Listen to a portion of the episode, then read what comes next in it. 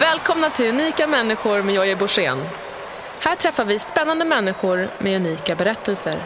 Den här podcasten sponsras av Vitamin Manager som skräddarsyr din dagliga vitaminmix och anpassar den utifrån ditt behov. Gör ett test och se vad du behöver eller välj din mix själv på vitaminmanager.com.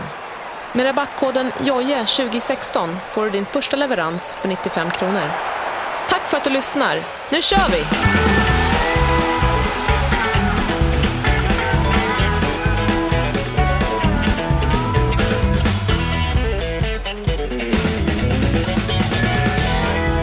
Man on a mission är ju ett uttryck som man kan använda ibland och eh, jag vet inte om det där begreppet man står för människa eller man, men eh, i det här fallet så väljer jag eh, att kalla den här kvinnan woman on a mission. Dagens gäst I can wear pants. ja, eller hur? Dagens gäst heter Fredrika Guldfot. Välkommen till Unika människor. Tack så jättemycket. Okej Fredrika, du får eh, ta och presentera din lilla biografi själv. Jag tänkte bara, var kommer du ifrån? Hur gammal är du och vad, vad gör du? Sen ska vi gå in på de häftiga grejerna. Åh oh, herregud, det blir en lång historia. Var kommer jag ifrån? Ja, jag är faktiskt född i Schweiz och sen är jag uppvuxen i eh, Tyskland och Grekland kan man säga. Jag kom till Sverige eh, första gången när jag flyttade hemifrån som 16-åring. Eh, men eh, ja, sen bodde jag i Tyskland igen ett tag och sen i Grekland och så vidare. Kom tillbaka. Så sen 90-talet kan man säga har jag bott framförallt i Stockholm. Men eh, för, nu ska vi se, ganska så exakt fem och ett halvt år sedan så flyttade jag ner till Skåne då för att bygga en algodling. Um, och det är väl det jag gör egentligen. Jag odlar alger kan man säga. 49 år gammal, säg att det inte syns. Det syns inte. Tack. Men det är för att du äter alger. det är för att jag äter alger, precis. Uh, ja, vad hade vi mer? Uh, Nej, men jag tänkte så här, det är, det är ganska roligt med Fredrika för att du uh, kom in här genom dörren och, och, så sent som, ja, men igår kunde man läsa nyheten, eller om det var i förrgår, kunde man läsa nyheten om att eh, du ska börsnotera ditt bolag. Så att man kan ju verkligen säga att uh, du, um, dagarna är fulla i kalendern med uh, saker och mm. ting kan jag, kan jag tänka. Mm. Hur, uh, hur känns det? Att dagarna är fulla? Nej, att du ska, ja, både och. För lite tid för träning kan jag säga. Ja, eller hur? Det, det, det är ett problem. Nej, men alltså, om vi tar noteringen, börsnoteringen är det ju jätte, jätteroligt. Jag startade det här bolaget, Simris Alg, för fem år sedan. Och vi odlar då alger för att göra omega-3 till kosttillskott då som ett vad ska man säga, miljömässigt hållbart och säkert premiumalternativ till fiskolja. Vi mm. odlar alltså de algerna som fisken får sin omega-3 ifrån. Då ska man ha klart för sig att fiskolja innehåller dels en hel del miljögifter som PCB, och tungmetaller och dioxiner. Men sen också fiskoljeindustrin i ganska stor utsträckning bidragande till en utfiskning som vi ser i världshaven Um, och eh, tillgången på fiskolja minskar, för fisken i haven håller på att ta slut. Så Just. det här är jätte, jättekatastrof. Mm. Så det finns en väldigt stor efterfrågan på marknaden efter alternativ. Och alger är ett fantastiskt sådant, för vi kan ju numera odla de här algerna på land helt utan några som helst volymbegränsningar. De växer på fotosyntes, precis som växter, på solljus eh, och bildar då liksom omega-3 som ja, de exakt samma omega-3 som finns i fiskolja. Så det här var en sån där idé som satte sig på hjärnan hos mig när jag forskade i bioteknik på KTH. Och eh, som jag under mina långa långpass i naturen som ultradistanslöpare som jag var på den tiden, liksom, jag bara tänkte på det här hela tiden. Och till slut, liksom, efter ett år, så hade den idén vuxit sig så stark att jag liksom inte kunde låta bli att göra det. Så då startade jag Simris alg. Mm. Eh, och hade då som mål liksom, att bygga Sveriges första kommersiella algodling för oljeproduktion. Så där var vi då. 2012 fick jag eh, ta över eh, gamla Weibulls växtförädlingsanläggning i Hammenhög i Skåne. Eh, och där har vi byggt vår algodling som vi nu dessutom bygger ut i full industriell skala. Och i samband med det så har vi också bestämt att börsnotera bolaget. Så det har varit en jätte, jätteresa. Fantastiskt roligt. Shit vad häftigt. Mm. Eh, och vi, vi ska försöka bena ut det här lite. Nu, nu drog du ju hela storyn här i, i, i korthet. Jag är slipad vid det här laget. Ja, precis. jag kan dra den i hissen. eh, nej, men nu får vi lugna ner oss lite här nu. Ja, eh, Okej, okay, vi tar det från början. Jag läste någonstans, om vi bara börjar med det här ultradistanslöpare. Mm. Ja, vi börjar med det spåret, sen får vi gå in på allt det tunga sen. Men ehm, du började springa ganska sent. Mm. Du, du gav dig själv ett par löparskor när du var 40. Exakt, det var Ja. min, min examenspresent kan man säga. Jag hade, jag hade ju haft en karriär innan och sådär. Men, men eh, sen bestämde jag mig, ja, hur gammal var jag då? 36-37 år gammal, att jag ville börja plugga igen. Jag var så sjukt intresserad av bioteknik. Eh, Så jag valde att börja plugga igen på KTH. Läste då först till civilingenjör i bioteknik. Eh, Med sikte på att fortsätta forska då. Och när jag hade liksom- tagit min civilingenjörsexamen, då var jag 40 år gammal. Och då köpte jag ett par löparskor till mig i, i eh, examenspresent. Så på den vägen är det. Men jag bara frågar, vad gjorde du innan, liksom mellan 20 och 40 år då? Ja, inte sprang jag inte. Men eh, vad var Jag- din första karriär? Jag har gjort du... jättemycket. Nej, men jag, jag var en sån här, jag var väldigt, väldigt stökig som, eh, som, eh, som barn, höll jag på att säga, eller som tonåring. Um, jag, ehm, ja, vad ska man säga, jag, det tog mig eh, jag räknat ut någon gång fem skolor och tre år och gå klart nian. Um, Så jag hoppade av skolan. Liksom, Men var det för att du kunde. var för smart? Liksom? Eller du tyckte att de andra var Ja, för alltså ointelligenta? lite grann. Jag var nog, nej, jag var nog, jag var nog rätt så smart som barn. Sådär. Jag, var sån där, jag, jag lärde mig läsa och skriva själv när jag var fyra år gammal. Och det här gjorde ju liksom att när jag väl började skolan så hade jag ju otroligt lätt för mig. Mm. Men någonstans där när man kommer upp i liksom tonåren och, och eh, hormonerna börjar stöka och skolan är jättetråkig. Dessutom ska man börja jobba för att man kan inte leva bara på sin smartness längre. Så att det där blev ju liksom total uppror mot allt och alla. Och jag har alltid varit sån där, jag ska bara gå min egen väg. Liksom. Mm. Det funkar inte annorlunda. Så att det där var jätteskönt att till slut liksom bara hoppa av skolan när jag hade blivit liksom tillräckligt gammal för att få göra det. Så som sagt, jag flyttade hemifrån när jag var 16 och eh, då eh, pluggade jag först till verkstadsmekaniker eh, och jobbade på verkstad. Eh, jätte, jättekul. Eh, men ja, Sen ja, bodde jag i Grekland ett tag och där jobbade jag mest liksom som bartender och sålde souvenirer och liksom massor med den typen av extrajobb och så vidare. Eh, flyttade så småningom hem till Sverige och eh, jobbade först inom kriminalvården. Det var ett hemskt år, det var väldigt, väldigt bedrövligt. Eh, man är ju liksom inne på kåken med alla, alla andra där och känner Ja. här ska man inte vara frivilligt. Liksom. Så att, ehm, då bestämde jag mig för att jag skulle plugga. Jag började plugga. Och vid det laget så hade jag hunnit fylla 25. Eh, Och det fanns någonting som hette 25-4-regeln. Det vill säga att om man var 25 år gammal och hade minst fyra års arbetslivserfarenhet, då hade man också högskolebehörighet. Det. Så då började jag plugga. Eh, Då läste jag religionshistoria och assyriologi, alltså arkeologi och kultur och språk som handlar om Gamla Främre Orienten. Så jag läste kilskrift och sånt där jättespännande. Ehm, och ja, det, det var det jag gjorde då. Så småningom då så fick jag jobb som analytiker på FRA. Där jag jobbade ett antal år. Och ehm, där blev jag väldigt, vad ska man säga, mer och mer intresserad av just det här med matte och data och de bitarna. Så jag tog tjänstledigt till slut och började plugga på eh, matte och datalinjen vid Stockholms universitet. Jag läste då till matematiker och halkade så småningom in på finansiell matematik. Eh, Och fick då ett jobberbjudande från, jag fick två jobberbjudanden från eh, två banker i Frankfurt. Då. Och valde då att börja jobba som finansmatematiker för Dresdner Kleinwort som var en jättestor investmentbank. Ehm, så då flyttade jag till Frankfurt och eh, ja, jag reste väldigt mycket mellan Frankfurt och London då. Eh, Jag ingick i någonting som de kallar för Global Business Analyst Team där vi jobbade liksom med bankens framtida infrastruktur för eh, handel med finansiella derivat. Jag jobbar själv också med eh, prissättning och riskvärdering av såna exotiska derivatinstrument som man pratar om, alltså optioner, liksom den typen när de är lite komplexa. Och sådär. Så det var vad jag gjorde. Och, eh, det låter så väldigt glassigt och tjusigt. Liksom, Det låter bankvärlden. totalt Du tänker invecklat. så här, oh, Wall Street och bla bla bla. ja men alltså saken är den att det här var, jag tyckte inte det var särskilt intressant eller roligt. Liksom. Det var ett jobb. Det var ett jobb och det var kul att ha gjort det. Jag är jätteglad att jag gjorde det. Eh, Det var liksom en, en rolig tid så men jag eh, sa upp mig och flyttade tillbaka till Sverige igen. Sen hade jag eget ett tag, jobbade med facköversättningar. Som man översatte manualer och ingick som vad ska man säga, konsultade lite i lite olika större projekt när det var stora upphandlingar. Man skulle ha koll på liksom både teknik och kunder. Och Men liksom de du, bitarna. får jag bara fråga, är bankvärlden, var den så smutsig som man pratar om? Ehm, Smutsig? Ja, nej, jag, jag skulle inte säga att, dressing, att det, det var smutsigt på något sätt utan snarare väldigt, väldigt trög. Och mycket det där, liksom, det skifflas en massa pengar. Mm. Eh, det, här var ju, alltså, det här var en gigantisk storbank. Jag vet Mm. inte hur det ser ut på liksom, ska man säga, mindre ställen där man kanske har som sin grej och liksom försöka luska ut eh, ja, saker och ting. Jag vet inte. Men i och för sig, om man tänker så här, Lehman Brothers var också jättestora. Eller?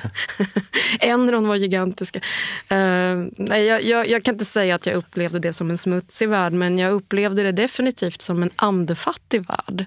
Det kändes som att det här handlar väldigt mycket om att skiffla runt pengar och eh, människor som arbetar där var väldigt intresserade just av liksom, pengar i sig. Eh, och jag kan tycka, vad ska man säga, mitt förhållande till pengar, jag menar jag, jag driver bolag, liksom. pengar är jätteviktigt. Pengar är någon slags, liksom, det är blodet i ekonomin, det får allting att gå runt. Det gör att det blir möjligt liksom, att, att ha en business, att ha företag och skapa jobb och allt det där. Men när pengar blir ett självändamål, då missar man det här viktiga steget att liksom, faktiskt skapa någonting som är av värde, någonting nytt. Då. Så det kan jag väl tycka är, är det tråkiga med bankvärlden. Att eh, stora delar handlar mest om att liksom få saker och ting Är du själv så här, privat besatt av pengar, att tjäna mycket pengar privat? Nej, nej, och det kan jag väl säga att ibland är lite grann en nackdel. alltså jag drivs inte riktigt av det. Man kan inte motivera mig med pengar. Nej. Jag drivs väldigt mycket av äventyret. Liksom. Att många tycker det här är jättehäftigt, liksom, driva startups och det ska vara unicorns och miljarder hit och dit. Och Det ena med det andra. Och för mig är inte det som är grejen. Jag tycker det är ascoolt att liksom bygga en algodling. Det har ingen annan gjort förut, liksom, att göra det här. Liksom. Jag tycker det är ascoolt att ha möjligheten att kanske bygga upp det som ska bli nästa globala svenska storföretag. Liksom. Då, det kan jag verkligen triggas av. Men det är liksom inte pengarna i sig. Utan pengarna för mig, det, det är som sagt det, det är ett medel för att uppnå målen. Eh, sen jobbar ju jag mycket med människor som, som man säger, arbetar med pengar och där det är väkt. Alltså det, det är ju investerare. Vi har ju många liksom, mer eller mindre professionella investerare i bolaget. Så att jag är samtidigt väldigt mån om att ta hand om deras pengar. Liksom. Det. det. är ju så att säga mitt jobb egentligen som vd för bolaget. Liksom, att se till att de ska få avkastning på sina investeringar och så vidare. Precis som jag har ett ansvar för att mina anställda ska få lön och liksom alla de bitarna. Men det, ja. Okej, så var du på bank och sen kom du hem till Sverige eh, och då var det lite matematik och så när började du med det här bioteknikköret? Då? Ja, precis. Så det här var någon gång, måste ha varit 2001, 2002, någonting sånt. Och som jag sagt, jag, jag såg faktiskt en, en dokumentär, eh, berättade den här historien igår, liksom blev jag påmind om den. Jag såg en dokumentär på, bio, eh, på BBC som handlade om Biosteel. Eh, Biosteel var alltså en, en satsning där de hade klonat in gener från spindlar i getter. Så att ur den här mjölken, man mjöl, kunde de mjölka de här getterna och i mjölken då så fanns det sidenprotein, alltså samma som spindelsiden då. Så det här kunde man göra ett nytt material av. Och jag tyckte det var så himla häftigt. Alltså det var ju rena rama science fiction. Liksom. Du mjölkar getter och får spindelsiden. Så att jag bara kände liksom så att tårarna rann på mig. Så, "Ah, jag vill också forska. Liksom. Jag, tyckte det var, jag tyckte det var så sjukt spännande. Eh, och sen, eh, Intressant att du gråter för en sån grej. Ja, nej, men det är sånt jag gråter Ja, för. Jag ja. Gråter verkligen för att liksom, saker och ting bara så helt fantastiska. Liksom. Tvättäkta nörd. Ja, att, verkligen tvättäkta nörd. Jag är ledsen att säga det. Okej, Guilty så du sitter där och funderar, ja, fasen, Ja. du, du, du var tvungen att göra det här Det, på jag var sätt. tvungen att göra det. Så Ja. att jag, jag, ehm, I samband med det så liksom, eh, sålde jag också en lägenhet och fick lite pengar över och tänkte vad gör jag för de pengarna? Ja, men jag pluggar för pluggar dem. igen? Ja, jag pluggar igen. Så att jag, jag, Hur mycket högskolepoäng har du tagit? jag, jag har räknat det, jag vet inte, men jag har nog fler högskolor. Jag tror jag har flest högskolepoäng av alla jag känner. För jag har ju dels, vad ska man säga, jag har läst tre olika utbildningar. Eh, först liksom humaniora då och sen matte och data. Och sen då bioteknik och sen har jag doktorerat på det. Mm. Shit. Vår producent han skakar lite på huvudet det, också. kan hända, det kan hända ganska mycket även för tonåringar som hoppar av Men skolan kan jag säga. Så är alla bra- föräldrar som lyssnar på det här och som, som är oroar sig för sina tonårsdöttrar, var inte oroliga. De tar igen det sen. Precis. Mamma, jag är bara 36, jag kan fortfarande, jag kan fortfarande plugga. Okej. Eh, så då började du studera igen och Mm. under den här studietiden, det var KTH, eller hur? Precis. Under den här studietiden så hände det lite grejer. Under studietiden, ja. Eller hände det för lite kan man Ja, säga. okej. Nej, men jag tyckte det var, det var fantastiskt roligt. Alltså, plugga civilingenjör det kan jag rekommendera alla. jag säga. Det är en fantastiskt rolig utbildning. Och jag läste då till civilingenjör i bioteknik med sikte på att fortsätta forska. Eh, så eh, ja, jag tog examen, eh, fortsatte doktorera. I samma veva började jag också springa som liksom då utvecklades till en, en vad säga, passion säger en del, besatthet kanske jag också skulle kunna Och då var det ultradistans? Ja, det liksom. var, det var, och Ja. det, det, det är märkliga, det där med ultradistanslöpning det satte sig på hjärnan redan innan jag hade sprungit ens min första mil. Jag bara Mm. visste att det var ultradistanslöpare jag måste bli. För jag, jag tror att jag alltid dragits lite grann till, eh, till det extrema på något Mm. sätt. Och det handlar egentligen inte om, vad ska man säga, jag är ingen sån här adrenalinjunkie eller någonting sånt. Men jag tror att det är liksom att jag, jag, det, är liksom, det är det extrema som lockar. Men när man är liksom i gränslandet för någonting, att det börjar bli knäppt. Det är då jag tycker det är spännande någonstans. För det är liksom det där man kan se, hur långt kan man gå egentligen? Vad, vad händer där? Det är så få personer som vet vad som händer där. Liksom. Vad kan man upptäcka? Liksom? Ja, Det- min teori där är ju, ju, ju mer intelligent man är, eh, desto längre springer man. Okej. Så att, eh, Jag tycker man börjar bli lite dum i huvudet när man här, springer Alla mycket, människor jag har liksom, träffat som håller på med ultralöpning, de, de är ja, på något sätt eh, ganska intelligenta tycker jag. Men vet du vad jag tror att De det handlar mycket. om? Ja precis, man tänker nämligen väldigt mycket. För att Ja. du får tänka, du är, liksom, du är ute på liksom, timme efter timme lång pass och det, Mm. det, du är helt ensam liksom, med dig själv. Och man tänker och man tänker och man tänker. Och fördelen är ju att du har plötsligt tid att tänka på ett sätt som man inte har i det vanliga Nej. livet. Jag menar, när satte du dig ner sist och tänkte i fyra timmar? Nej, det var Det- nog när det- jag cyklade sist. Ja, nej, precis, timmar. när du cyklade. Exakt. Så det, och jag menar, de flesta människor har ju inte det. Så jag tror att det är det som gör att liksom man, ja, man tänker mycket och sen får man en del att Mm. dela med sig av förhoppningsvis. Förlåt att jag stör. Jag vill bara påminna om rabattkoden JOJO2016 som du kan använda på vitaminmanager.com.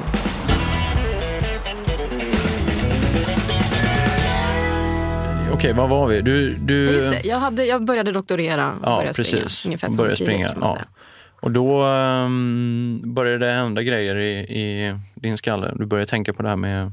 Ja, ehm, jag forskade egentligen inte på alger. Nej. Utan jag forskade på växter eller växtenzymer närmare bestämt. Mm. Ehm, och I forskningslitteraturen så började det dyka upp mer och mer artiklar om just alger. Alg, alltså de här algerna som vi odlar, mikroalger, det är ju mikroskopiskt små växter. Så att på Mm. kan det inte man kallar- se smöga. Nej, man kan inte se dem med blotta ögat utan de är jättesmå. Jag brukar säga ibland om du tänker om du har haft ett akvarium, den här, vad ska man säga, man kan få som en grön gucka liksom, på insidan av glaset. Det är liksom den typen av alger. Man kan se dem när de väl börjar bli tillräckligt många, liksom, att de Ja, börjar fästa mot varandra. Men annars syns de inte. Men de är, alltså, det är mikroskopiskt små växter och man kan säga att de är växternas urmoder. Då. Och det här såg jag då liksom att man började forska mer och mer på. Det dök upp företag som skulle göra liksom allt ifrån biobränslen på de här algerna till vattenrening och fånga koldioxid och alternativ till antibiotika och livsmedel, liksom omega-3 och sådana saker. Och det här tyckte jag var sjukt spännande för att jag hade börjat jag hade börjat tröttna lite grann på forskningen. Inte så att jag tyckte forskningen var ointressant, men jag var ganska... Eller jag är nog rätt så... Vad ska man säga, jag, jag kan vara, på ena sidan är jag sjukt uthållig, men samtidigt är jag också väldigt, väldigt otålig. Eh, och för mig var forskningen liksom inte grejen. För att när man väl hade fått saker och ting att funka, till exempel du har gjort ett experiment och det funkar bra, då ska du göra om det här kanske fem, tio gånger liksom, för att visa att det verkligen är så. Liksom. Och jag är inte riktigt den typen, utan jag är mycket så här liksom, nyfiken, dyka ner, få saker och ting att funka och sen gå vidare på nästa grej. Så jag började tröttna lite grann på att det tog tid. Så det, här, det här alger och algodling, det var någonting som var så spännande för det var plötsligt det var så tillämpat jämfört med det jag höll på med. Eh, och där kände jag liksom att jättespännande, det här vill jag vara en del av. Och så liksom samtidigt sprang jag och tänkte mycket på algodling och liksom, det bara växte sig fast. Och till slut så bestämde jag mig för att det var det jag ville göra när jag var klar med min forskning kanske även fortsätta forska då inom alger och så vidare. Så då började jag mer och mer titta på liksom vad, vad det fanns för möjligheter. Och det var, alltså, var kunde man jobba någonstans liksom, om man ville jobba med algodling. Då är vi typ 2000, vad är vi då? då är vi fortfarande 2008, någonting sånt. Då. För då började jag kolla och det visade sig liksom att nej, det finns i stort sett ingen i Sverige som liksom sysslar med det här. Och då kom den här tanken, ja men om ingen annan gör det då liksom, kanske jag som ska göra det. Och eh, det var väl där det började liksom sätta sig griller på hjärnan. Och, eh, ja. Tog ungefär ett år, men sen hade jag bestämt mig att det blir jag som får göra det. Jag ska bygga den här algodlingen. Och så föll valet på Österlen. Mm. Ehm, och du tog över de här gamla växthusen som, som du nämnde. Och, eh, Ja, så småningom precis. eh, var det bestämt från början, alltså när du började titta på de här algerna, visste du då att ja, men det här ska bli en eh, konsumentprodukt för ett, ett komplement till omega-3 och sen ska det bli biobränsle och sen, för ni har ett tredje ben också? Mm. Nej, nej, nej, nej, alltså oj, nej. Från början var det helt... eh, det, det är som sagt, grundidén var bara liksom att, att jag tyckte algodling var så viktig som ny teknik. Liksom. Och jag kände någonstans att, vad ska man säga, ska man forska tar det väldigt lång tid. Men om man däremot gör det kommersiellt, det vill säga man driver en kommersiell algodling, då kommer man att tvingas utveckla det här väldigt, väldigt mycket snabbare. Så det kan man säga var min tanke bakom varför jag startade Simris Alg som företag och liksom inte fortsätter forska. Och när jag började det här, då hade jag egentligen bara som mål att bygga den här första algodlingen eh, utan att veta vad det var vi egentligen skulle göra. Och på den tiden så trodde man fortfarande att det här med liksom bränsle var, var grejen och så vidare. Så att jag tyckte det var helt fantastiskt. Jag har också ett starkt miljöintresse i grunden. Man blir liksom det som nature lover. Liksom. Man måste på något sätt ta hand om miljön. Eh, så, så att jag var väldigt fascinerad då av eh, tanken att man skulle ha vad man kallar för ett bioraffinaderi. Det vill säga att man kanske producerar bränsle från algen men att för att kunna göra det ekonomiskt lönsamt då kan man också liksom samtidigt producera andra lite dyrare saker och så vidare. Det var grundtanken. Men det visade sig ganska snabbt så fort jag satte igång liksom och började göra marknadsundersökningar och liksom rita upp ja, affärsplaner och så vidare att det där skulle inte funka liksom i praktiken. Eh, och mer och mer så började man också överge vad ska man säga, tanken på att faktiskt göra bränsle från alger. Det finns Vad fortfarande... är problemet? Nej, Problemet är att det blir alldeles för dyrt och det Mm. blir inte energieffektivt. Du måste stoppa in mer energi i en algodling än vad du får ut sen om du bränner det här som bränsle. Mm. Plus som sagt att det blir, det blir alldeles för dyrt. Jag får tänka, jag vet inte vad oljepriset ligger just nu på, på ett fat. Liksom. Är, det, är det 11 dollar eller något sådant? Förlåt mig Svår alla som fråga. hör detta och kan allt om olja. Eh, nej, men, men det, det gör någonstans, liksom, det går inte att göra det så pass billigt. Och det Nej. finns andra energigrödor som man kan göra det mycket billigare för. Liksom. Så, att, så att, eh, det finns fortfarande många företag och forskningsgrupper som satsar på det här. Och det har att göra med att det finns fortfarande väldigt, väldigt mycket pengar, alltså offentliga medel som ges till den här typen av forskning. För att man till exempel från US Department of Energy, man spenderar massor med miljoner dollar på att göra sig oberoende av det man kallar för foreign oil. Så det här gör ju liksom att det finns algbolag som lever gott på olika typer av bid- bidrag. Så jag ska säga, det här gör ju inte de för att de liksom är samhällsparasiter, man ska säga, utan de tror ju givetvis på det här. Forskarna tror på det här och liksom entreprenörerna tror väl också liksom att det ska gå. Men, men eh, Men om man bortser från att energin som går åt att stoppa in för att få ut, men hur, är, hur är själva förbränningen och de, eh, eh, vad ska man säga, eh, restämnen eller så här, ja, är det, blir, som man pratar om koldioxiden och så här, finns det, är det en bra produkt om man tar fram bränsle på den? Att, Det finns, det, det finns, det där är en sån jättebra fråga för det var det som var så fantastiskt med tanken att göra bränsle från alger. Och det har att göra med att algoljan i sig är så otroligt lik den fossila råoljan i sin sammansättning som gör att man får det man kallar för drop-in-bränslen. Det vill säga, du behöver inte göra några anpassningar av motorerna, du behöver inte göra några anpassningar av de stora oljeraffinaderier som finns idag. Så att du kan använda exakt samma processer och för att liksom tillverka bensin eller flygbränsle eller vad det är. Eh, som du gör från, förlåt, från eh, fossil råolja idag. Eh, men samtidigt då så kan du också använda den här produkten sen i det måste vara en jättestor fördel i sammanhanget, att man slipper fördel. bygga nya Ja, liksom, ja, ja visst. visst. Det, det, anläggningar. det är en jättestor fördel. Och det var ju det här som gjorde att man, man trodde så mycket på det här. Mm. Och flygindustrin satsade stort på det här och man har gjort fl- provflygningar med inblandning liksom av Mm. algbränsle. Man har även gjort provflygningar med enbart algbränsle också, i lite Mm. mindre plan och sådär. då.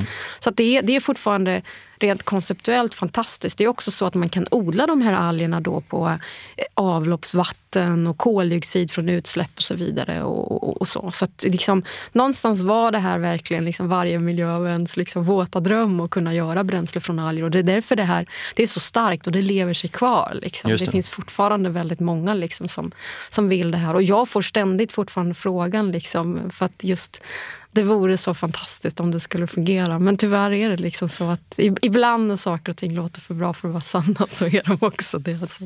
Men ni, så ni har släppt det spåret? Vi har släppt man... det spåret helt och hållet. Och jobbar nu mestadels med? Vi jobbar helt och hållet med omega-3. Då. Mm. Eh, och det började med att eh, jag är vegan. Mm. Eh, har varit det väldigt, väldigt länge. Så jag visste ju redan att man kunde göra omega-3 från alger. Mm. Eh, det fanns redan sådana produkter på marknaden. Och det här tyckte jag var spännande. Liksom, så här, men coolt om man kan odla sin egen omega-3. Mm. Så när jag började titta på det där lite närmare, då var det någon som sa att ah, men har du sett det här programmet som gick på Uppdrag granskning liksom, om, om fiskoljeindustrin? Jag bara sa nej. Det hette Det gränslösa fisket. Det var två program faktiskt. De gick, eh, jag tror det var våren 2010. Alltså året innan jag startade bolaget, Semilsal. Mm.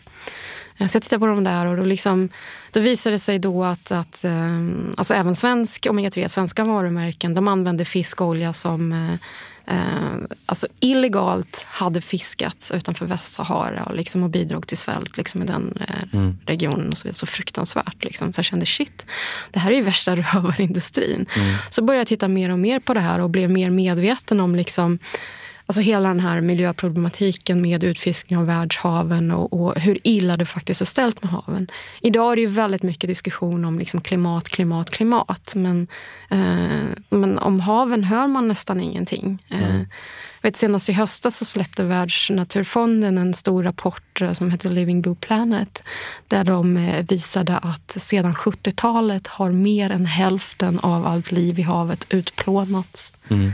Det är, liksom, det är helt vansinnigt. Alltså mer än hälften av allt liv borta. Liksom. Mm. Och det är som sagt tack vare utfiskning och klimateffekter. Och utfiskningen då är eh, det man kallar för reduction fisheries. Alltså inte det fisket där man fiskar för att få upp fisk som man sen äter som mm. livsmedel. Alltså inte torskblocken i frysdisken utan Nej. det är fisket där du tar upp fisken, sen gör du fiskmjöl, sen gör du fiskolja som används till foder eller omega-3 och så vidare. Det. det. är det som driver utfiskningen. Så det där kände jag bara, liksom, men gud, här finns det ju liksom nästan ett miljöcase mm. som är ännu starkare än att hitta biobränslen. Liksom. Ja. Så då var ju jag tänd på inte bara den cylindern utan även den. Då, liksom. Mm. Dels en skitbra produkt, liksom, mycket, mycket bättre än, än det andra. Och sen också som sagt att vi faktiskt kan bidra till att lösa ett extremt allvarligt miljöproblem. Mm. För ska man lösa det här behövs det alternativ. Mm. Det räcker inte med, liksom, det håller inte med att bara komma med förbud liksom, och massa mm. regleringar och sånt. Utan någonstans måste möjligheterna finnas att liksom få fram samma råvaror på, på andra sätt helt enkelt. Och det här var ett sånt case och det var bara guld. Så att faktiskt från 2011 skulle jag säga någonstans där under våren så klarnade det här för oss och sen mm. dess har vi gått all in på omega-3. Och det var också då sen som vi bestämde oss för vilken alg vi skulle odla och då började vi utveckla den processen för att odla just den algen. Eh, så att det fanns liksom ingen färdig forskning när jag startade igång det här utan tvärtom så satte vi igång när vi väl marknads och affärsmässigt hade bestämt vad vi skulle göra. Det var då vi utvecklade hela processen utifrån mm. det. Och bara tekniskt, så här, hur funkar det när man eh, du börjar odla en alg och sen ska den mm. gro till sig och växa till sig liksom, tills mm. ni skördar den på något sätt. Ja. Som man gör ett gott vin ungefär. ja, eller brygger öl eller så. Kan ja. det, surdeg, baka surdegsbröd. Kan Just det. Nej, det finns, finns många likheter. Allt det här, liksom, surdeg, öl, vin, allt det där bygger ju egentligen på att man utnyttjar olika typer av mikroorganismer. som man mm. säger. Det är bioteknik egentligen, fast man kanske inte tänker på det. Eh, för att ja, människor precis. har gjort det. Liksom, bioteknik i, i miljoners miljoners år. Ja, ja, precis. precis. Ja, som sagt, eftersom jag pluggade gamla summeren och så vidare. De bryggde ju öl redan eh, alltså i samband med att jordbruksrevolutionen kom här 9000 år före Kristus. Liksom. Ja, just det. Så vi har alltid hållit på med bioteknik. Ja, ja, spännande. men anyway, ja, men hur det funkar, det, det, är alltså, det är det som är så häftigt. Som vi sa, det här är ju liksom mikroskopiskt små alger. Man ser dem inte med blotta ögat. Så att man odlar dem liksom i, i, i vatten. Då. Och de växer inte genom att bli större, utan de växer genom att bli fler och fler och fler. Så att när man odlar en alg, då tar man lite, lite grann av en, det man kallar för en startkultur. Ungefär som när man sätter en surdeg eller något mm. sådant. Och sen odlar man upp den i allt större volym. Så att man går liksom från en liter till fem liter till 20, 100 så småningom tusen och så vidare upp. Mm. Så att, i allt större volymer. Eh, när de väl har vuxit till sig i en, vad man kallar för en odlingsmodul, en produktionsmodul. Då. En bassäng? Eller? Ja, det är ingen bassäng utan det är som vad ska man säga, långa slingor av glasrör. Mm. Där man pumpar det här vattnet igenom. För precis som växter så behöver de här algerna ljus. Ja. Så att man vill liksom att det ska komma åt så mycket ljus som möjligt. Och har du en bassäng så kommer ljuset bara åt Ja, det. Mm. ovanifrån. Men har du då glasrör då kommer ljuset åt från, från alla sidor. så att Mm. säga. Så det är stora slingor av glasrör. Vi har faktiskt nu efter utbyggnaden är det 60 mil glasrör. Oj, Nej, förlåt, sex mil glasrör är det Ja. i, i, i ett växthus då, liksom, som Just går igenom den här slingan. Sex Så det är långt. Det är långt. Det är en, en ultra.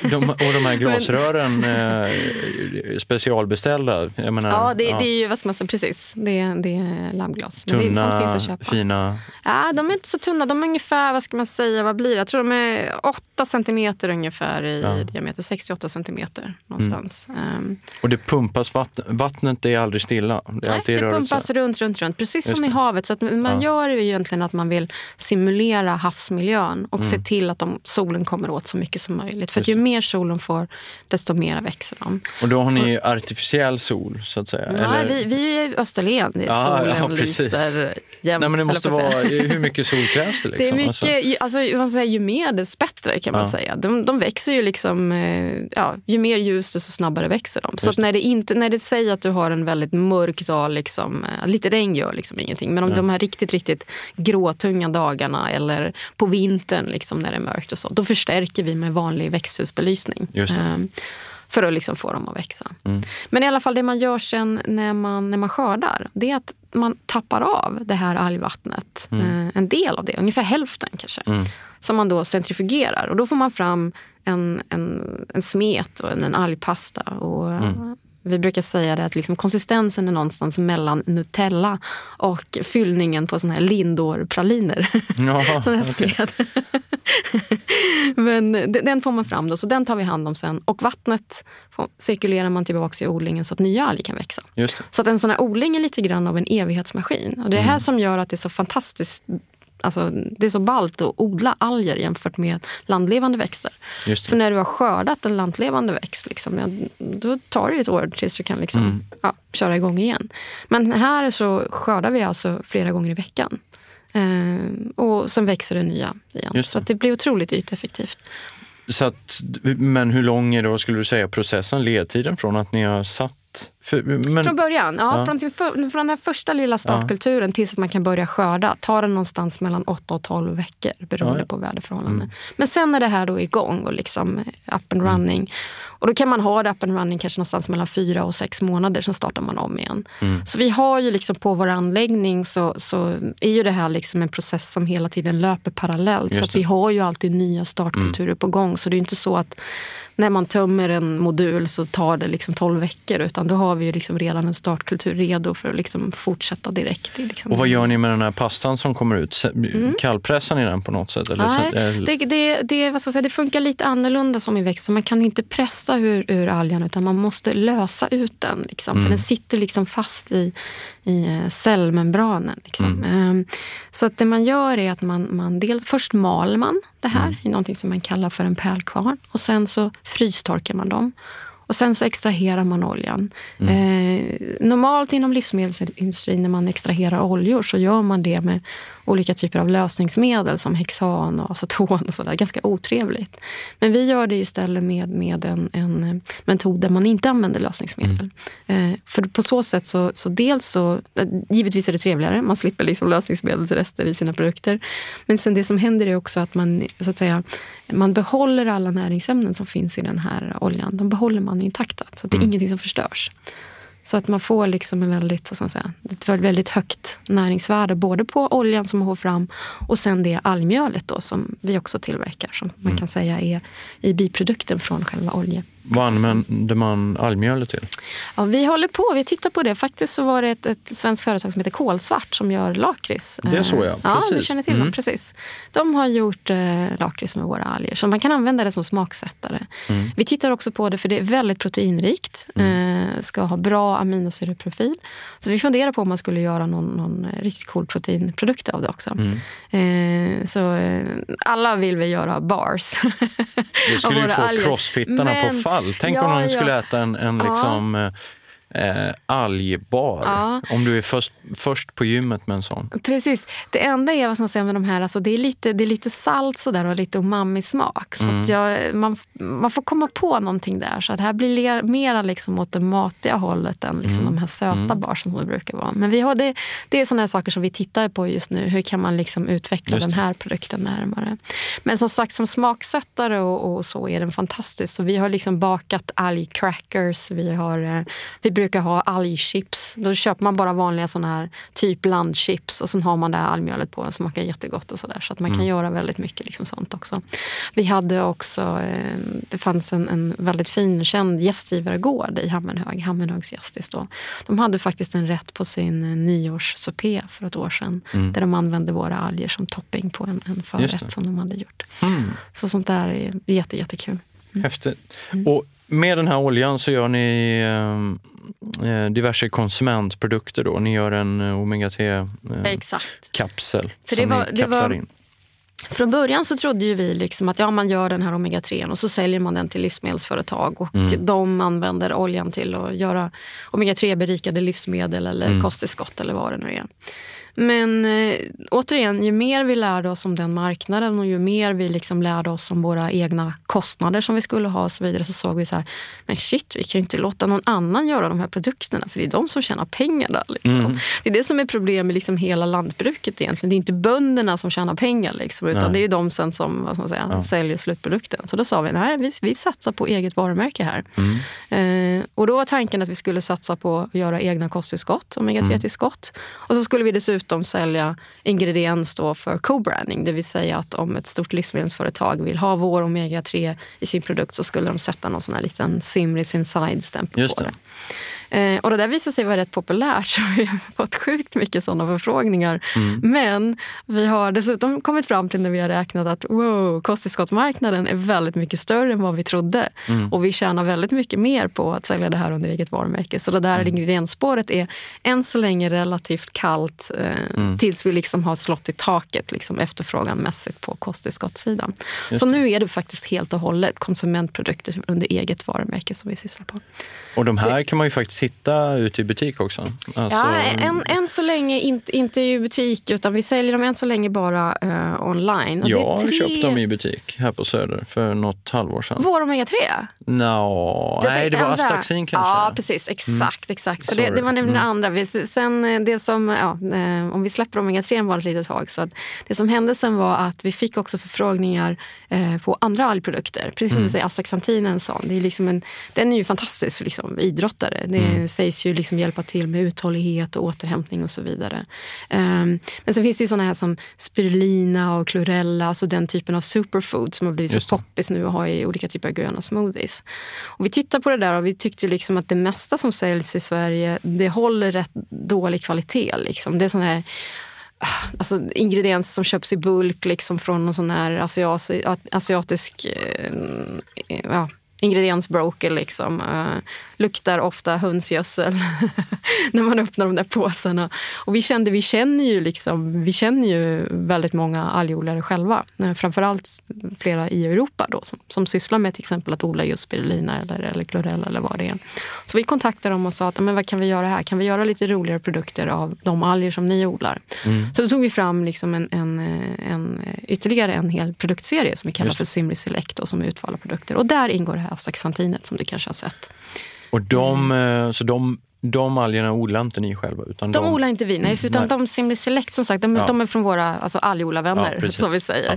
Eh, och de säljer vi redan hos, hos eh, återförsäljare, Ja, eh, framförallt Stockholm. Så det är liksom NK saluhall till exempel har vi en demo idag. Mm. Paradiset matmarknad, eh, Matapoteket. Eh, Grand Hotel, deras fitnesscenter där. Och Yoga Yama, liksom, den typen av ställen. Vad har eh, responsen varit från kunder? den är, den är jättebra. Alltså Mm. det, det är ju, jag ska säga, alla tycker det här är så kul. Alltså vi är ju ensamma om att bara ha algprodukter av den typen.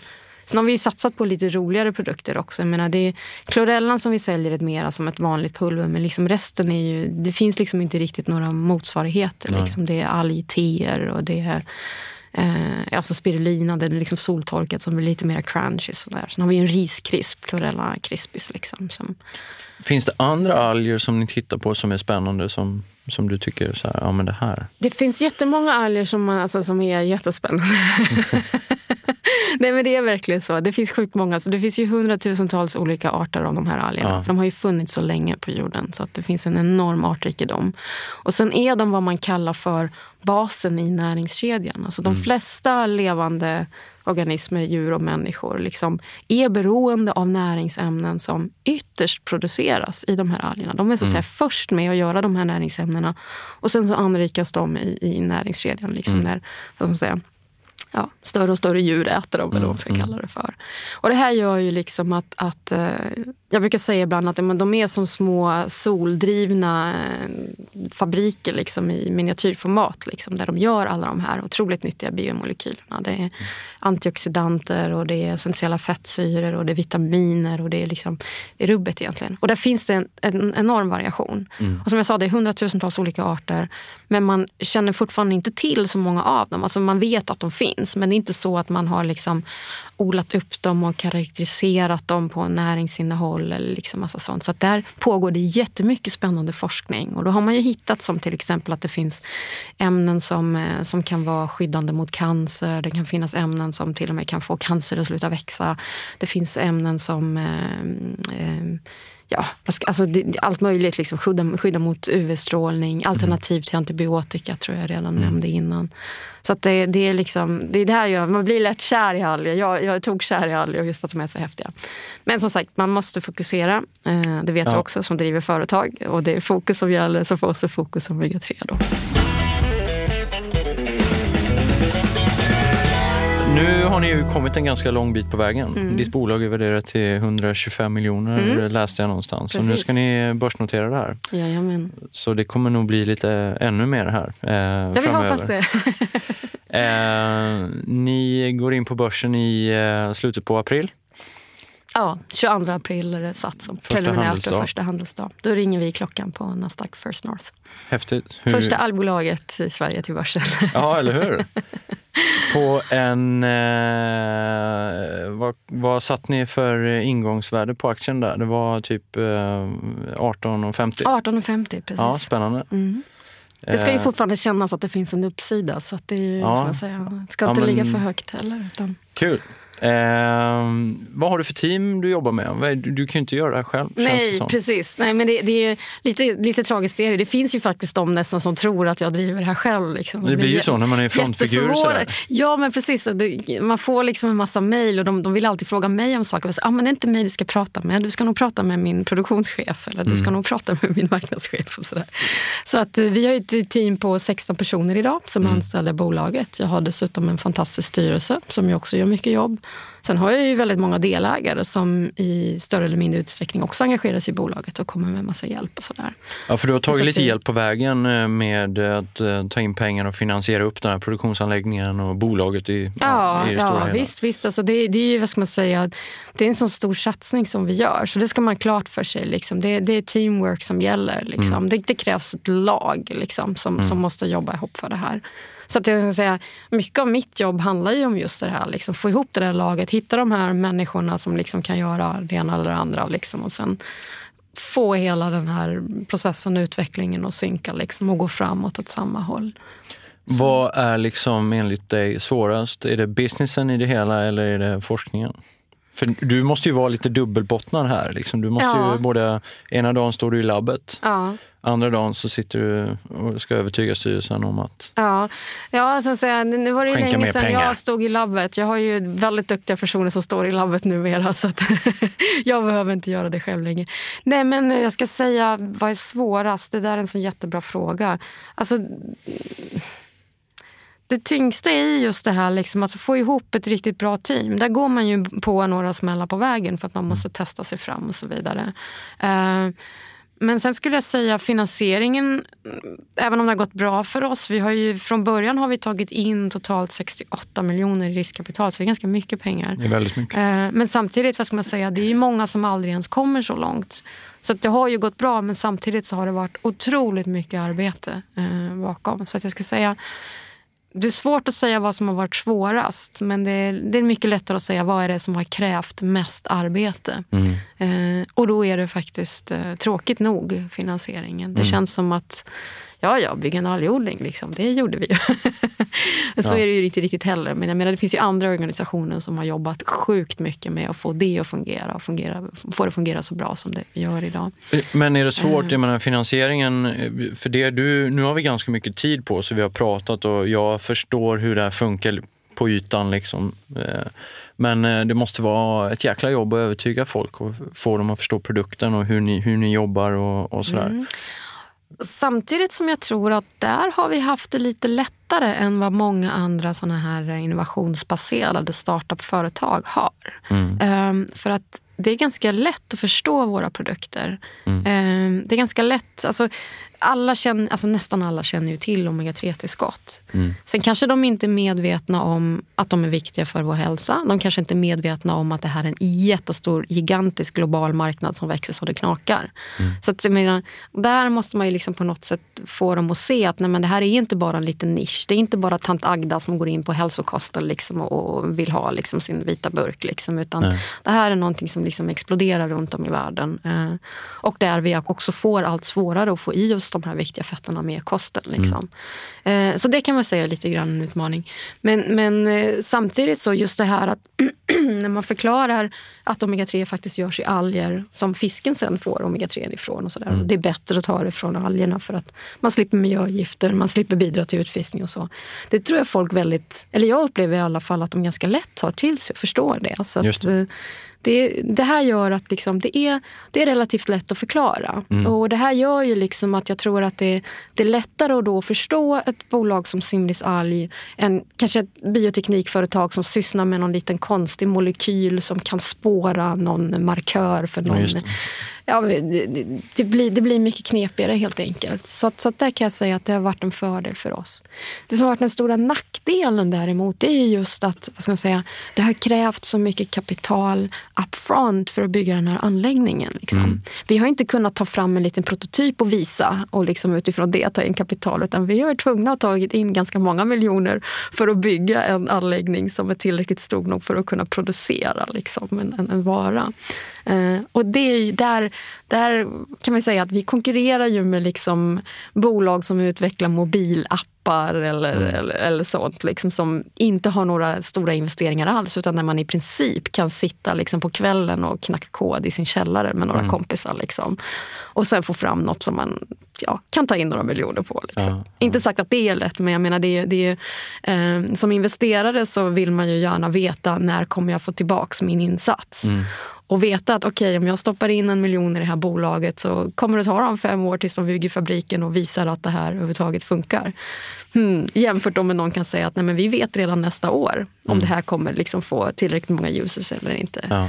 Så det, det har varit det knepiga i det hela. Så att jag menar ett stort tack till alla mina, mina delägare skulle jag säga som har varit så modiga nog att liksom gå in och liksom stötta oss i det här. Och Nu har de ju liksom, ja, det är det som är så roligt. Jag är så stolt över att vi har kommit så pass långt att liksom, ja, vi har våra produkter nu, vi har börjat sälja, vi går på börsen. Liksom. För det var ju, vad ska man säga, jag visste ju det eh, med min övertygelse liksom, och vad jag vet om mig själv. Men de kunde ju inte riktigt veta det. Det var ju en Nej. chansning från deras sida. Så det är ju ashäftigt liksom, för dem. Tror jag. Det ska bli spännande att se vad som händer nu när ni går på börsen med, med ägarskaran och, och hur, Ja, hur det kommer bli. Eh, igår gick ju ett bolag på börsen som jag har följt lite som heter Leo Vegas, Ja. som är mobilspel. Ja. Som jag faktiskt via Avanza köpte in mig lite i bara för skojs skull. ja, det gick det bra. Grattis. Ja, men det gick väl helt okej. Men eh, eh, det är bara frågan om hur länge den lilla bubblan håller.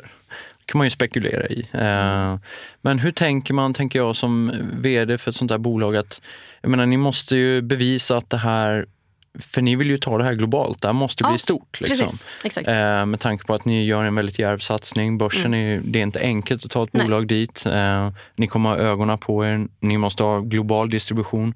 Mm. Eh, hur resonerar du där? Alltså, det är ju den utmaningen som lockar mig. Det är ju Mm. det jag tycker är spännande och det är ju också därför som vi går till börsen. För att om det bara skulle handla om att ha en algodling i Hammenhög, liksom, Mm. hade vi kunnat stanna där och sen ta lite banklån om vi vill bygga ut lite och sådär. Men just med Forska- tanke gå på och mysa lite och forska lite. gå och mysa lite, kaffe. forska Ja, lite, härligt. göra lite omega-3, ut och springa lite. Ja, precis. Det hade ju räckt där. Varför gjorde inte Egentligen det? hade det ja, räckt. Du Nej, kunde varit nej, lycklig. Ja, nej, jag får säga. Jag är lite vildare än så. Nej, jag, jag tycker liksom att, för att alltså, alla förutsättningar finns där. Tekniken finns där, marknaden finns där. Mm. Nu är det ju liksom utmaningen att få det här bolaget att växa. Och, Mm. och Vi satsar globalt just med tanke på att liksom, ja, förutsättningarna finns helt Mm. Varför skulle liksom vi sitta på det här och inte göra någonting stort av det när vi kan? Så där satsar vi jättestort och det är där liksom allt krut ligger på. Men om man sen jämför, för du nämnde till exempel Leo Vegas och liksom online-spel och liksom sådana saker. Alltså, de är ju utsatta för en sån, det är sån enorm konkurrens. Så där är det ju jättesvårt att liksom veta ja, men vilka av de här företagen kommer att göra det så bra att det faktiskt slår. För självklart är det så. Liksom, alltså spel, spel är ju någonting liksom som man kan tjäna väldigt, väldigt mycket pengar på. Liksom. Och jag kan väl tycka att vad ska man säga, hur, hur etisk är den branschen egentligen? Nej, man bygger ju fan, lite grann på... Ja, men, det är svårt. det- det- det är jag jättesvårt. pratade med en är god vän självklart. Ja. ö- ö- över middag eh, just om det där, hur spelbranschen, alltså har de någonsin gjort någon, någon bra grej? Alltså människor tycker det är roligt att spela spel. Ja, alltså att okej. någonstans liksom är det- glädje är ju... Det, Det är ju det bara någonting- förlorare. Det finns ju bara Ja, förlorare. ja. Det Alltså det är så jäkla svårt.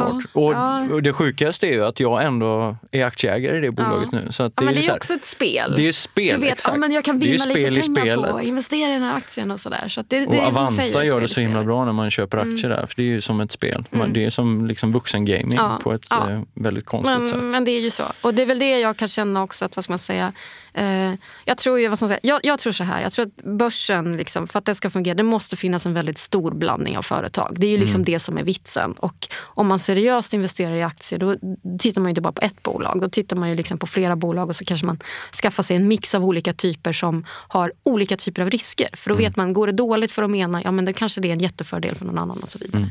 I vårt fall är det lite annorlunda. För att det vi har ju liksom, att om vi säger så här, ja vi är värderade till 125 miljoner kronor. Mm. Det låter ju som sjukt mycket pengar. Om man jämför, tänk om vi bara skulle göra en mobilapp eller någonting sånt. Ja, då kanske vi skulle vara värderade ännu högre. Mm.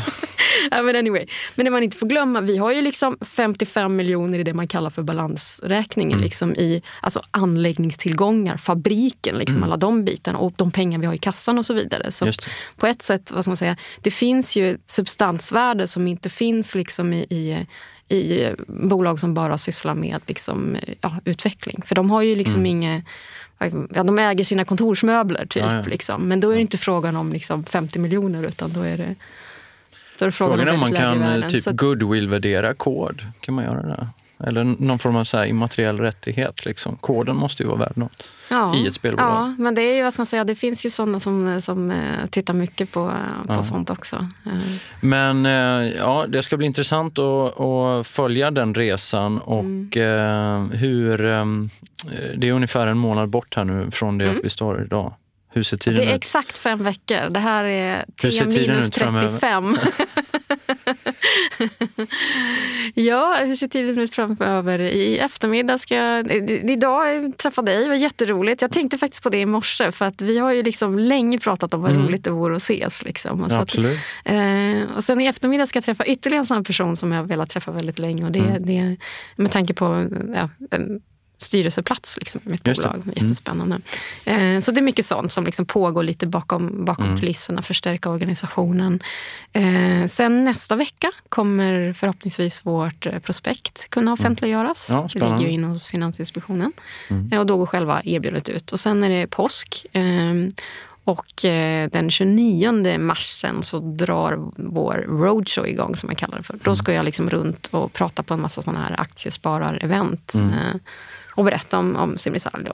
Eh, så det är Lund och Stockholm och eh, Åre kapitalmarknadsdagar ska vara med på.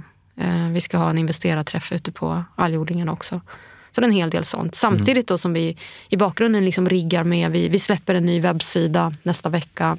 Vi håller på att upphandla ett nytt e-handelssystem för att liksom kunna nå ut globalt. Då. Eh, vi har lite rekryteringar på gång. Så att, Sen har vi en löpande vilka, verksamhet. Vilka marknader är i fokus närmsta liksom, åren? Ja, eh, vi, fokuserar, vi fokuserar mycket nu på de internationella marknaderna utom e, utanför EU. Eh, mm. och det har att göra med, vi, när vi dök in på, alltså, vi hamnade ett litet stickspår där, men om man, om man tittar på omega-3-produkterna så är det tre produkter som vi har släppt då. Mm. Det är en som heter Simris Algae Omega 3 som är vad ska man säga, vår originalprodukt. Och sen har vi en som vi kallar For Mothers som är anpassad till gravida ammande kvinnor. Och en som heter For Athletes som är anpassad till eh, motionärer och idrottare. Mm. Och den här originalprodukten och eh, den som heter For Athletes de faller under någonting som man kallar för förordningen om nya livsmedel inom mm. EU, eller Novel Foods-förordningen. Och det där är ett jättekomplicerat regelverk som gör att eh, vi lämnade in vår ansökan hösten 2014 till mm. Livsmedelsverket för att få det här godkännandet. Och det är fortfarande inte klart. Mm -hmm. Så att vi får alltså inte sälja två av de här produkterna inom EU än så länge. Just och då givetvis inte heller i Sverige. Nej. Nu finns det företag som liksom, eh, ja, gör lite, vad ska man säga, de går un, de, man, man, undviker den här problematiken genom till exempel sälja från andra länder in till Sverige och lite sånt. Mm. och sådär. Men, men vi tänker väldigt mycket på vårt varumärke. Vi vill liksom upplevas som ett seriöst företag och det ska vara premiumprodukter och lite sådär. Så att mm. vi har sagt att nej, vi ska, vi ska spela helt enligt regelboken här. Mm. Så att vi väntar tills vi har det här godkännandet klart. Då. Eh, och jag hoppas att vi kommer att få det under det här året. Men det här gör att liksom våra säljinsatser i Sverige kommer inte vara så stora under 2016. Nej. Utan vi satsar istället utanför EU. Då. Mm. Och då har vi eh, Sydkorea är en marknad där vi vet att vi kan sälja våra produkter redan idag. Så att mm. vi har redan börjat släppa onlineförsäljningen dit. Men mm. vi kommer att följa upp nu med en, en vad ska man säga, en detaljhandelsstrategi där mm. också. Mm. Eh, USA har vi precis påbörjat. Där krävs det också godkännande men det är inte lika komplicerat som, eh, som i Europa. Då. Så där räknar vi också med att börja sälja i år. Mm. Eh, Brasilien har vi precis börjat sälja online. Där tittade vi lite grann för att det är så kul med, med Rio 2016, alltså eh, olympiska spelen. Eh, så där kände vi att liksom mm. passa på lite grann. Så att vi gjorde faktiskt en Facebook-post om, om eh, vår Omega-3 for Athletes. Eh, mm. Så här, vi släpper den lagom för uh, Rio Olympics. Och vi fick så här, sjukt, vi fick så här 2000 likes från Brasilien på bara några timmar. Ah. Så vi kände så här, oj, där finns en jätteintressant marknad som vi inte ens hade tittat på. Liksom. Ah. Och det är liksom, Brasilien är ju stort, det är 200 miljoner människor. Så det är, Väldigt stort. Det är, ja, det är 20 gånger så stort som Sverige. Så, mm. att, så att det är den typen. Vi satsar på marknader som är stora, där vi vet att omega-3-marknaden växer starkt och mm. där vi också passar in med vårt varumärke. Just det. Eh, I vissa länder så är omega-3, ska säga, där ser man mera på det som någonting som man vill att läkaren ska säga till en mm. att man ska ta. Mm. Och då kanske man inte vill ha vår pop lifestyle-produkt, liksom, utan då vill man ha en vit medicinburk. Liksom. Mm. Vi, mera, vi har jobbat mycket på design, det ska vara snygga produkter. Liksom. Man, mm. man ska vilja skryta på mer av liksom, på badrumshyllan och sådär. Mm. Och, och, så så det, det passar på vissa marknader, andra inte. Så Sydkorea tror jag är väldigt stark på. Mm. Brasilien dök upp som uppsökare. Mm. UK, alltså Storbritannien, kommer vi att satsa med våra Select-produkter redan nu också. Mm. Där siktar vi att komma in på några av de här stora kedjorna som Marks Spencers och Waitrose och så vidare. Eh, så det är på gång. Wow, vilken resa mm. du har framför dig. Ja, hela ehm. teamet. Som sagt, jag gör inte allt själv. Nah, som tur är. Skit i det om nu. Det här jag sitter är, så här, här och pratar grej. med trevligt folk men som andra sitter och jobbar som ildrar och fixar. um, men alla måste vara ganska taggade ändå för att alla göra den här resan. Jättetaggade. Det känns ja, men, som Ja, och jag, jag skulle säga, vad ska man säga, det som är viktigt när man driver ett bolag i den här fasen, liksom, man kan inte anställa folk som vill ha 9 till 5 jobb. Du måste liksom anställa pionjärer. Det här måste mm. vara människor som drivs av och liksom jobbar för en vision liksom, och tycker det är kul. Liksom. Eh, så, så det, vi har ett fantastiskt gäng där. Det, man måste klara tempot, man måste klara det här att leva under den här osäkerheten att inte veta liksom, hur ser saker och ting ut imorgon. Utan, liksom, eh, eller hur funkar det här? Man måste ta reda på allting själv egentligen. Så man måste drivas av det här, liksom, pionjärandan just. Men du, eh, nu har vi pratat om massa grejer här och lyssnarna undrar nog, hur fan går det med löpningen? Precis, det undrar jag också. Nej, alltså jag, jag Det var det enda viktiga, så tänker folk här. Jag längtar så de- tillbaka till löpningen. Och just nu är jag, vad ska man säga, jag är så kass löpningsmässigt så nu är det så här jobbigt att springa. Mm. Eh, det är verkligen så där, jag kan inte vara ute i flera timmar och, och eh, tycka det är världens härligaste grej. Utan jag, jag tar slut liksom efter en timme. Jag är inte riktigt van med det. Så det jag gör nu, för jag syns att tiden är begränsad, så jag Mm. jobbar jättemycket med styrketräning. Eh, Alltså styrkelyft, eh, olympiska lyft. Det tycker jag är jätte, jättekul. Alltså, Mm. Det är fruktansvärt roligt. Och där har man ju, vad ska man säga, du får ju väldigt mycket ut av den träningen i liksom effekt. Mm, Eh, och just för ultra är det bra att ha muskler. Så jag ser ju lite grann att okej, även om inte jag kan springa ute liksom nu och jobba på uthålligheten så kan jag jobba på liksom att stärka hela, hela kroppen. Liksom för att sen när jag väl liksom kan springa mer igen, då kommer jag vara i min bästa form ever. så mycket, Du mycket kanske tu- ska anmäla dig till ett lopp då och- i, i höst, Ja, när det här första grejen är över här nu. Jag vet och jag kan säga det är precis så jag brukar tänka. Så fråga mig inte hur mycket pengar jag har bränt på lopp som jag anmält mig till och sen inte har sprungit. Men... eh, Så jag, jag tror jag måste anmäla mig till något sånt där som Vårruset eller så för att det där Nej, ska funka. nej, nej, nej. Du, då sjunker du igenom totalt. Ja, då men blir du en vanlig människa. Ja, men det är precis det som är problemet, tror Ja. jag. Det är så jättesvårt att komma, komma igång igen när man har varit liksom på en hyfsad nivå. Mm.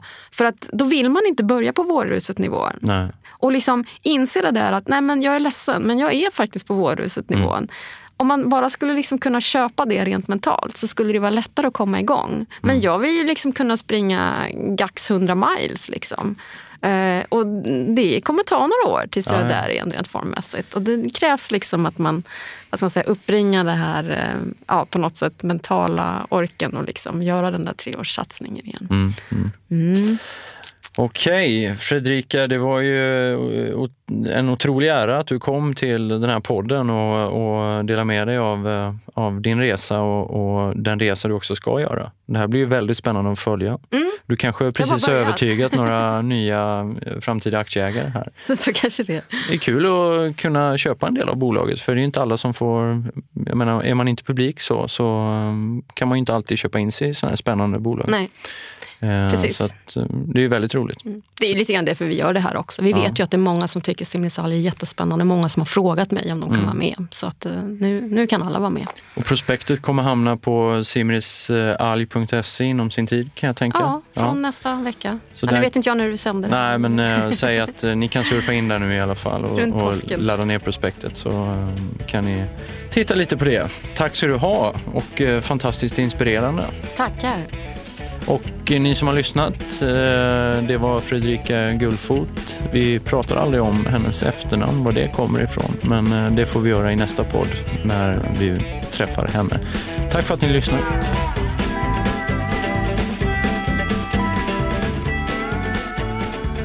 Du har precis lyssnat på ett avsnitt av Unika människor med Jojje Borssén. Vi tackar poddens sponsor Vitamin Manager och produktionsbolaget A1 Produktion samt producent Jonas Sjöberg.